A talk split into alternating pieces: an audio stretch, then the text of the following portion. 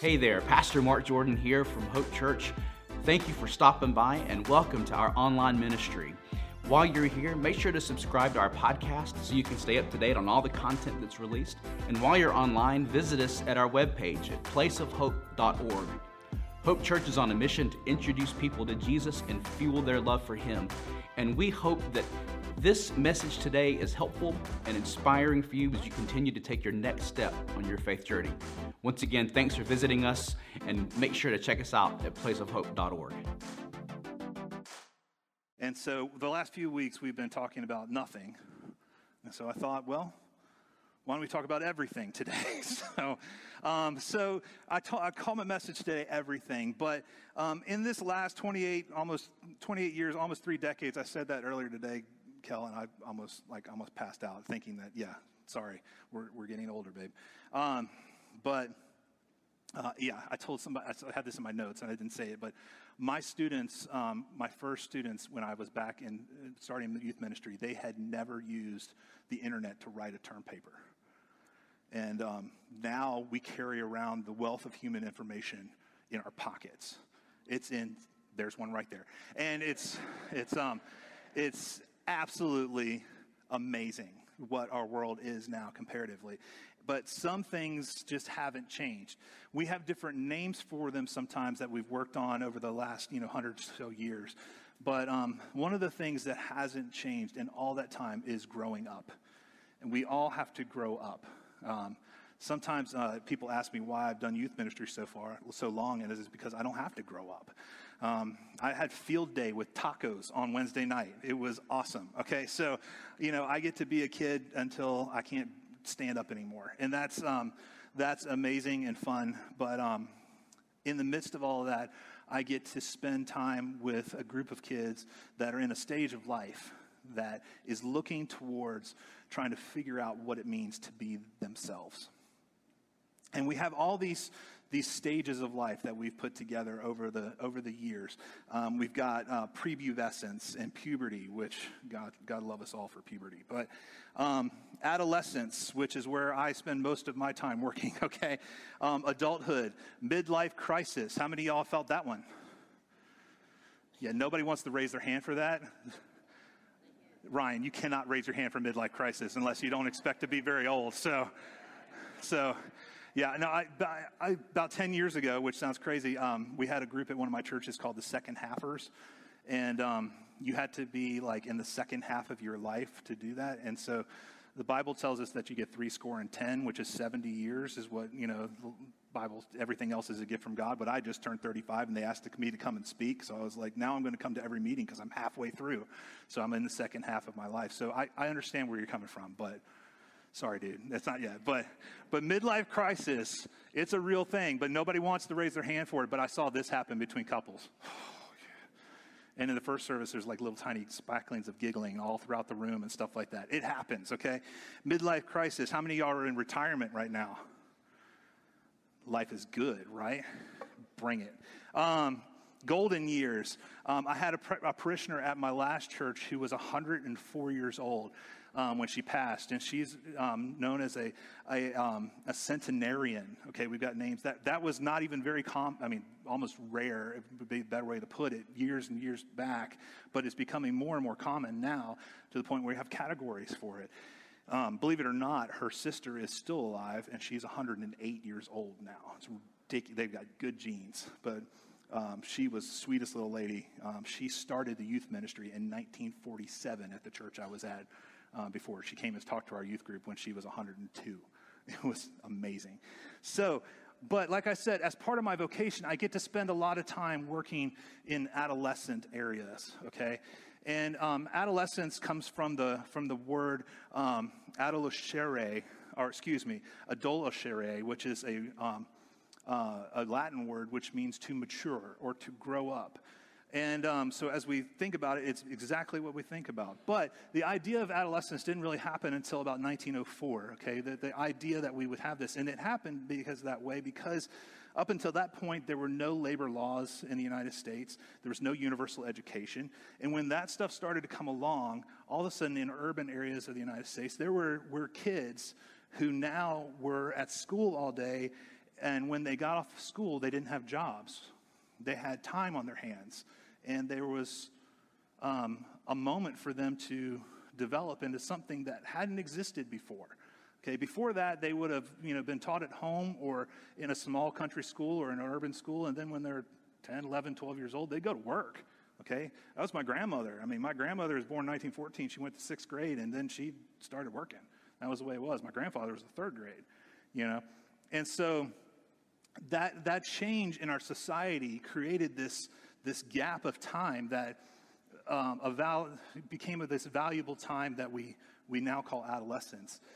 And it really became up into existence in the 60s, but maybe the 50s through the 70s, but it came into that real place in the 60s. And one of the hardest things about it now is to realize that adolescents are the number one marketed to group of people in the world. And it's because when we talk about adolescents, they're open and they're malleable, and they have all these different ideas, and everything is playing into who they are.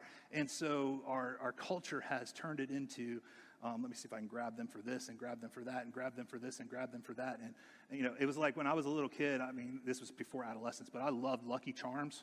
I was born on March 17th, so I have this thing with leprechauns, which is stupid because I'm 6'4", but every time a Lucky Charms commercial would come on, it's like, I got to get me some Lucky Charms. You know, I tell my mom and all this kind of stuff. And, you know, they're horrible for you. But I wanted Lucky Charms so bad. And then it turned into Fruity Pebbles. And that's just the end of it there. But, like, when we talk about these people, this group of people, we have this malleable group. These people who are looking for what it means to be self. And so in the midst of that, in the 60s, a study came out that talked about these two stages, or three-stage, really, part of life. There's the toddler time where you're exploring the world and you're learning all the foundational things that you need to understand about the world. Hot, cold, up, down, left, right, how to speak, how to talk. And then as you get into that 13, 14, maybe even a little earlier now, probably 10 or 11, you start to get into this idea or thought about what it means to be you. And all that foundational information and stuff starts to coalesce into an identity and into a connection of who you are as a person. And that's the adolescent era. It's the discovery. It's the maturity that comes in the midst of that. And it comes to an end when we have to start talking about answering the questions about who we are. And these are the three questions that determine the end of this. When you come to the end with confidence, you can say, who am I and where am I going? You can answer that question. Where am I loved and wanted?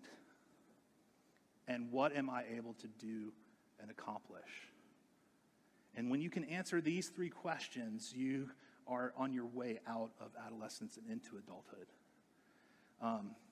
Those parents in here who have students in their early 20s, the average age at the end of adolescence right now in America is around 26 to 27 years old. That until we can fully answer these questions. And that can be a really difficult thing to understand sometimes, because the harder it gets to answer these questions, the longer it draws out. But we can simplify them a little bit for today's purposes. What is my identity? Where do I belong? What is my purpose? And so when I'm talking with students, these are the questions that are running through my mind when I'm getting ready to talk to them. There's what can I say to help them figure out what their identity is? What can we talk about? What can we learn? What game can we play even that helps them belong? What ideas would give them a sense of purpose moving forward in life? And so these are the things that bring us to adolescence. But these particular statements are not something that is just for kids, I don't think, because I've been in spots in my life where I've come to the place where these questions are re-asked. What is my identity? Where do I belong? What is my purpose? And I've come to these spots in my life where I've been like, okay, I'm lost right now, and I'm not sure what I can do with this. And I've had this conversation with a lot of adults, parents, even grandparents before, because when we get to places in our lives like midlife, or even when we're retiring and we say, okay, well, for 35, 40 years, I have done this, and this has been where my life has been connected. This is the thing that has been me. This is where I've put my life and where I've done my work. This has been my purpose and my belonging. And all of a sudden, it's all different. And what do I do with my life now? And it's like all of a sudden you're in crisis again and you feel like a teenager, like what is happening? Welcome to like the second adolescence. Welcome to trying to figure out what your identity, belonging, and purpose is.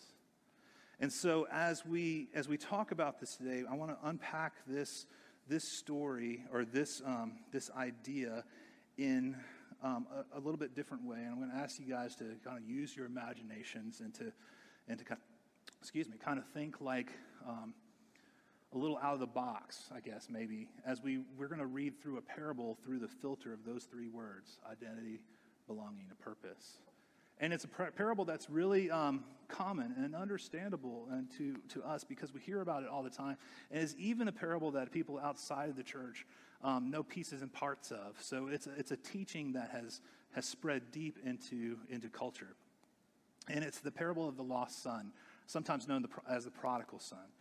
And as we talk about this today, I want to take some leaps and hops through this story and look at the identity, belonging, and purpose that we find in different places of it. And maybe we can see a little bit of ourselves in that story. So we're going to start in just a second, but let me give you some background. Like I said, this is found in Luke chapter 15. It's the only place in the Bible it's found. It's not anywhere else. Now, Jesus was a rabbi. I'm sure he knew how to make a chair and tables and stuff as a carpenter's son. But when they call him rabbi, they mean it. Okay, he is a teacher. He is a teacher of the law in the faith. It means that he went through the training. He graduated 3 times from training school. Okay, so the way that this would work is they would go from the time that they were a young child all the way through till they were 13 years old, and they would have a bar mitzvah. Okay, those things still happen today, pretty common. If you have any Jewish friends, you've probably been to one. The most amazing thing and part of that is that they would memorize, not a few scriptures or things like that, but they would memorize the entire Torah, which is the first 5 books of the Bible. Not like the stories, the 5 books, word for word, okay, at this time. That was how you got to your bar mitzvah, okay? And you had to be able to recite it and wherever they asked you to. Like, this is serious stuff, okay? If you were really good at that, okay, and after your bar mitzvah, they thought, hey, you got some potential, they would keep you at the temple. The rest of the folks would go off and work in their trades or anything along those lines. They would keep you in the temple until you were 18 years old. And then at 18 years old, they would basically evaluate you one more time. And if you made the cut, you would get to become a disciple of a rabbi. And so you would move forward from there. Those 13 to 18-year-olds, they would go out and work on with their families or whatever careers. Some of them might come and work in the temple as clerks and things like that, or scribes, but they're not going to be rabbis at some point in time. But if you're 18 to 30, they're going to work on you as to become a rabbi yourself. You're going to become a disciple of another rabbi. And at 30 years old, they would set you loose as a rabbi, as a teacher, and you would take on your own disciples. It's not a coincidence that Jesus starts his ministry when he's 30 years old. He has been through this process all the way through, and he is in a place to take on disciples. Now, he doesn't take on the disciples from that nice group from 18 to 30, though, that everybody says these are the great folks out there. He goes out and finds those guys who, when they were 18, or maybe even when they were 13, they said, hey, you can go work on the shop, and you can go work on the boat, you can go make some clothes, you can, I don't know what you can do, you're not staying here, okay? So he goes and finds those guys. They are fishermen: Peter, Andrew, James, John, Matthew, all these guys who are tax collectors and sinners, and all this kind of stuff. He goes and finds all those guys, those other people, and he takes them on as his disciples and begins to teach them to literally change the world. But in the midst of this, so he's this teacher. He is part of this culture. And he is now reaching into a culture that the religious leaders are not real happy about him reaching into. And so they're grumbling. He's right now, right when he's getting ready to tell this parable, he is hanging out with a bunch of sinners and tax collectors, and the Pharisees come up and they give him a whole bunch of junk about it. And so he's like, all right, well, here, let me tell you some stories and tell you what God is thinking in these moments. So he tells them first about this shepherd who has 100 sheep. And one of the sheep goes off, and he leaves the 99 that are good, okay? And he goes and finds the one that is lost. And he comes back and he celebrates that he's found his lost sheep.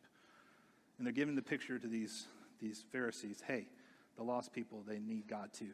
And then he tells them a story about this woman who has 10 coins. That's all she's got. But she loses one of them. That's 10% of her life savings. That if you lost 10% of your life savings, you would tear your house apart looking for it too. And so she lost 10% of her life savings. She tore her house apart, found it, and she calls all her friends, hey, I found it coming, and let's spend it, I guess. I don't know. She has a party, and she wants everybody there to get excited. So he's talking about this way that God sees people and that somebody is lost and they're found, and we should celebrate that. We should celebrate the redemption that takes place in the midst of that. And then he goes from sheep and things that we own to coins and things that we value, and then he's going to talk about people. And so he's taking them on a journey from stuff to a little bit more of security and finances. Now we're going to talk about what it means to be human and how it means to feel this and see it and understand it, hold on to it. And so we're going to start that little hop I was talking about here. And we're right here, right in the story. And it starts there in verse 11. And it says, Jesus continued. This is the third story. He'd already told the other two. He says, there was a man who had two sons. The younger one said to his father, Father, give me my share of the estate. So he divided his property between them. All right, we're just going to stop right there for a second, okay? Let's talk a little bit about what this means. Okay, so in this culture, when you have sons and somebody has an estate, the oldest son is going to get 50% when that father dies. He's going to get 50% of that estate, and all the rest of that estate is going to be split up between all the other sons and the people. But how many sons did this guy have? Two sons. So what are they going to get? 50-50. They're each going to get half. He's not getting a shaft or anything along those lines, all right? So he doesn't really have a problem to worry about here, but let's just be very clear for a second. They get that money, they get that part of their inheritance when what happens? When dad dies, okay? When dad dies, they get that half of the inheritance. So that's the only way it comes about. And so this guy is literally looking at his father and saying, hey, I wish you were dead so I could get what's mine.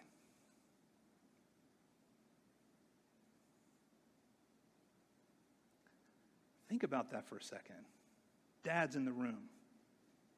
How would it feel if your kid walked up to you and just said, I wish you were dead right now so I could have what's mine? I know he didn't say it exactly like that, but he's impatient. He's tired of it. He wants to get out.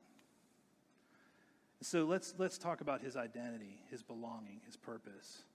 And these questions, so how do I know you? Where do you belong? Where do you do life? What's your purpose? So in this place, an identity, this is what I imagine he feels like sometimes, though. He has an older brother, right? He's the youngest. So he's the invisible one who never gets what he wants. The oldest guy always gets it all. He's a good nothing. He does everything. His dad tells him to. He does it all perfect, works every day, all day long. Someday, though, I wonder if someday dad will be gone and I'll have mine. This is the way this guy, it sounds like he thinks about himself to me. Where does he belong? Not here, man. Not in the shadow of my older brother. Not in this place where this guy is, not let me have what I want or anything like that. His purpose, I don't know what I'm supposed to do, but I know it's not here. I just want to get out. And in this case, I would call this guy the restless son.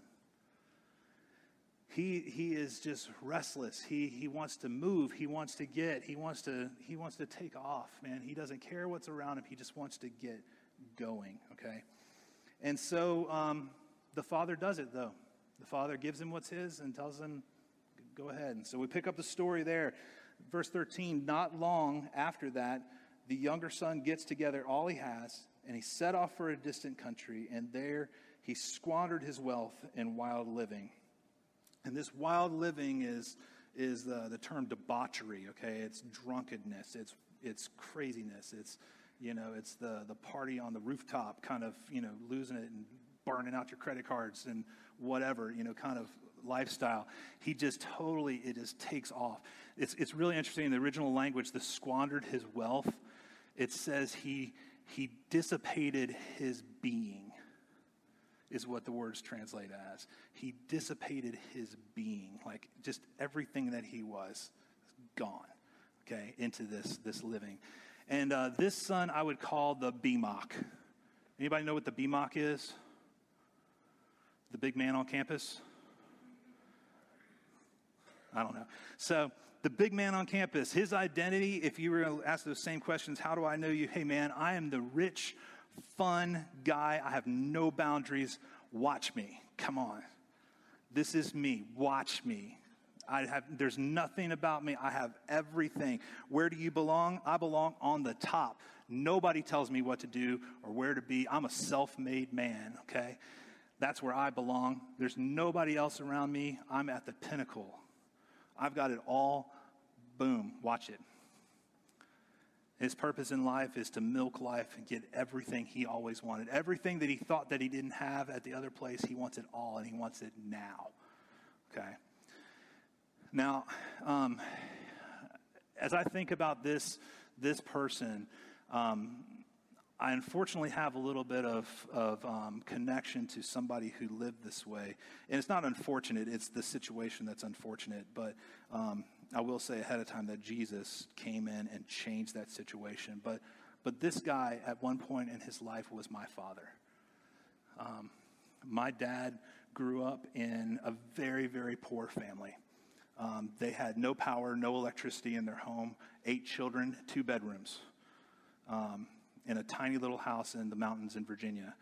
And he is the only one of those 8 kids to go to school. His family, his brothers and sisters basically disowned him because he left home and went to college, and he paid for it, scratched every penny to get there himself.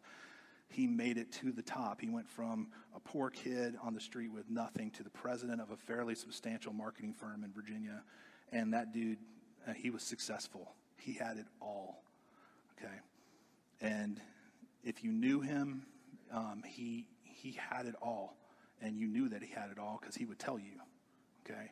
He was not, well, my brother put it that he was prideful to the point of arrogance, is what my brother said at one point. Jesus changed my dad. I will say that, and I can say that with all truthfulness. He changed my father all day long. But there was a point in time when he was on the top and nobody was going to tell him what to do. And it was a scary time in a lot of ways. But a lot of times what we don't realize in those purpose in those places, when you're the BMOC and you're on top, all it takes is something on the bottom of that thing to come undone, and your whole pyramid starts to tumble. And my dad had left that marketing firm, started his own business, was doing really well, and then the recession in the early 90s hit, and he lost it all. In one deal, he lost it all. And we almost lost our home. We almost lost everything.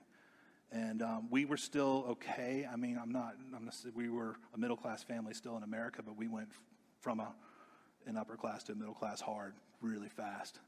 And it broke my father in a lot of ways.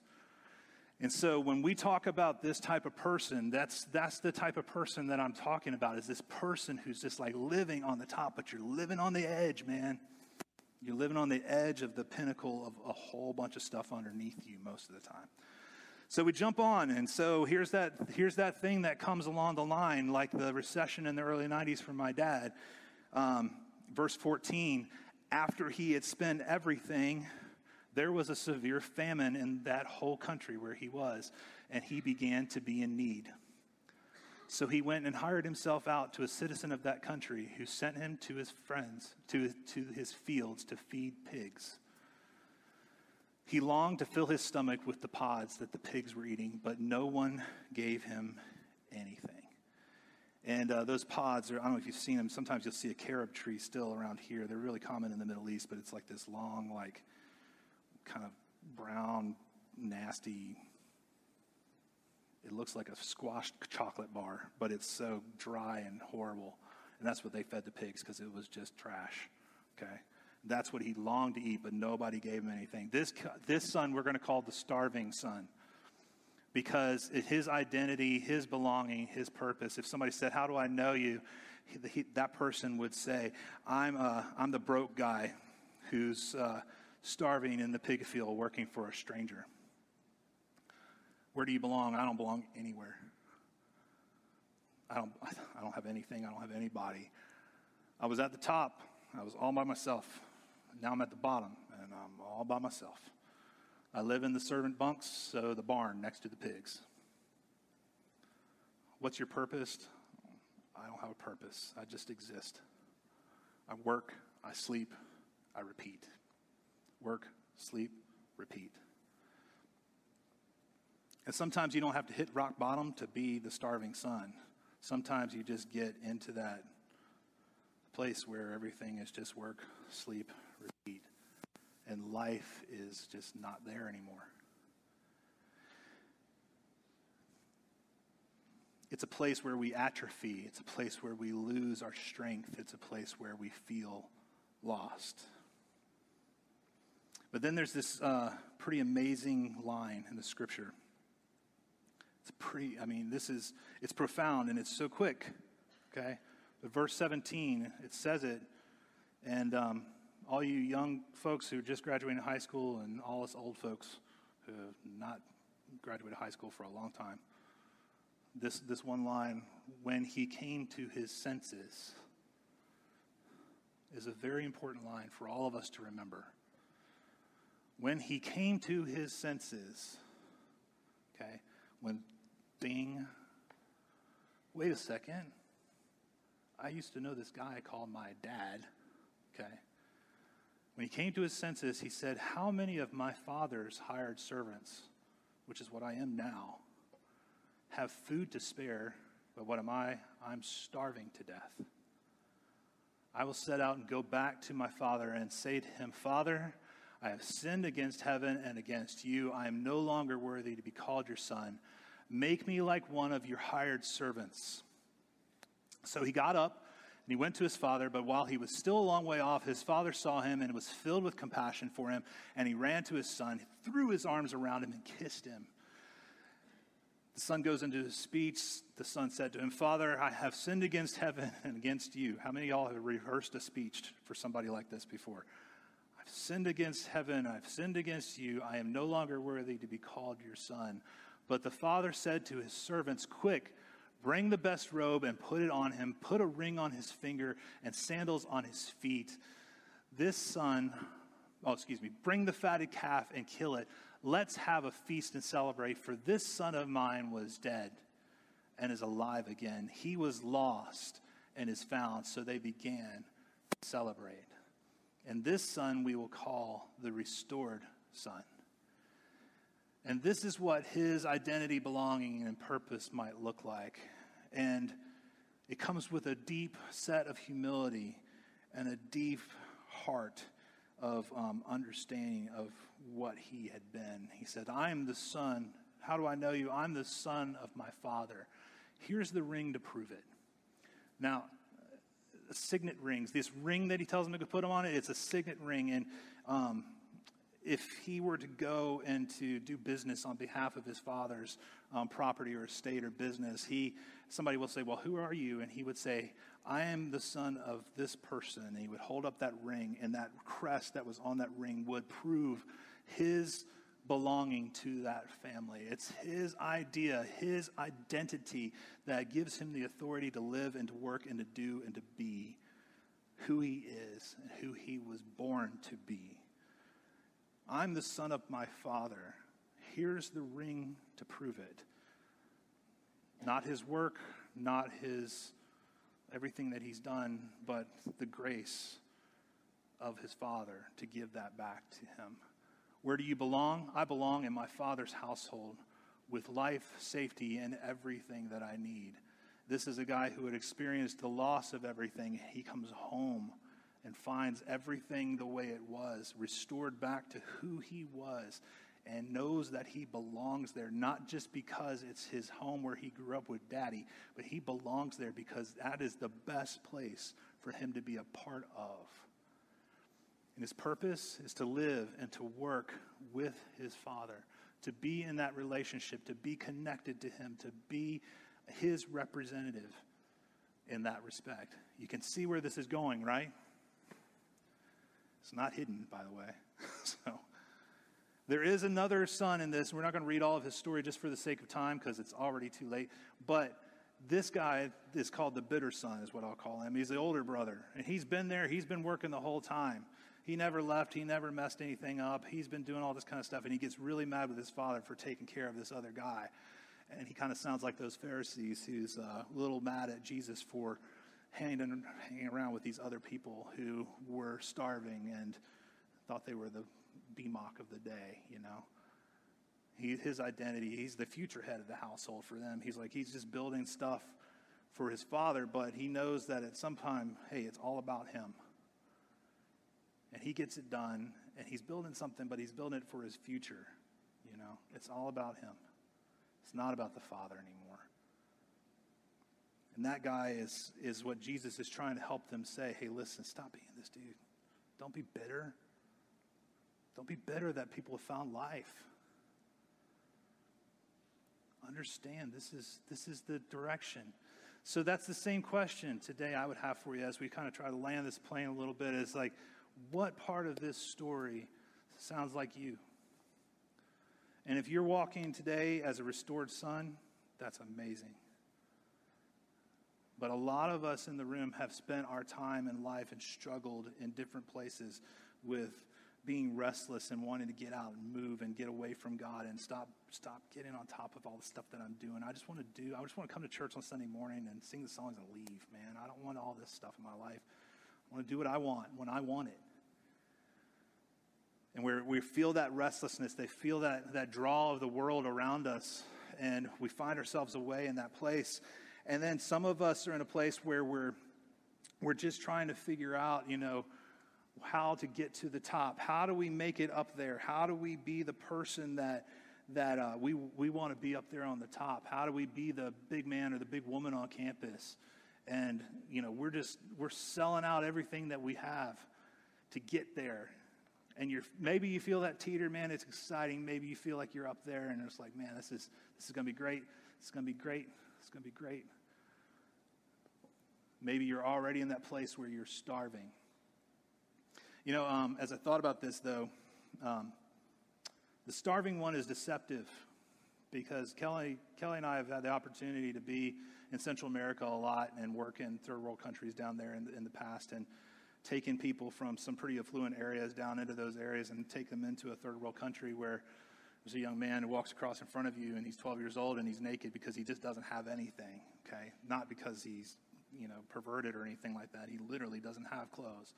And people live on dirt floors, and it's like my dad, no electricity, no water, and you know, there's 8 kids living in one room, and like I've had these people from these communities look at that family and they go, wow, they have nothing.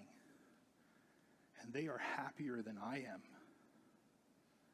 And they didn't know it, but they have been starving to death in the middle of what they thought was life.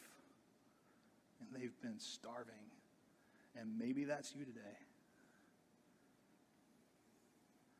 But hopefully all of us, no matter where we are, we will come to our senses and know that there is a Father who has created us to be in his image, and we are meant and we are crafted and put together to be in his household, to work in his life and his kingdom, to be under his authority, to wear his ring, to be in this world around us and to do business with this world, bringing his kingdom to the world and bringing light into darkness.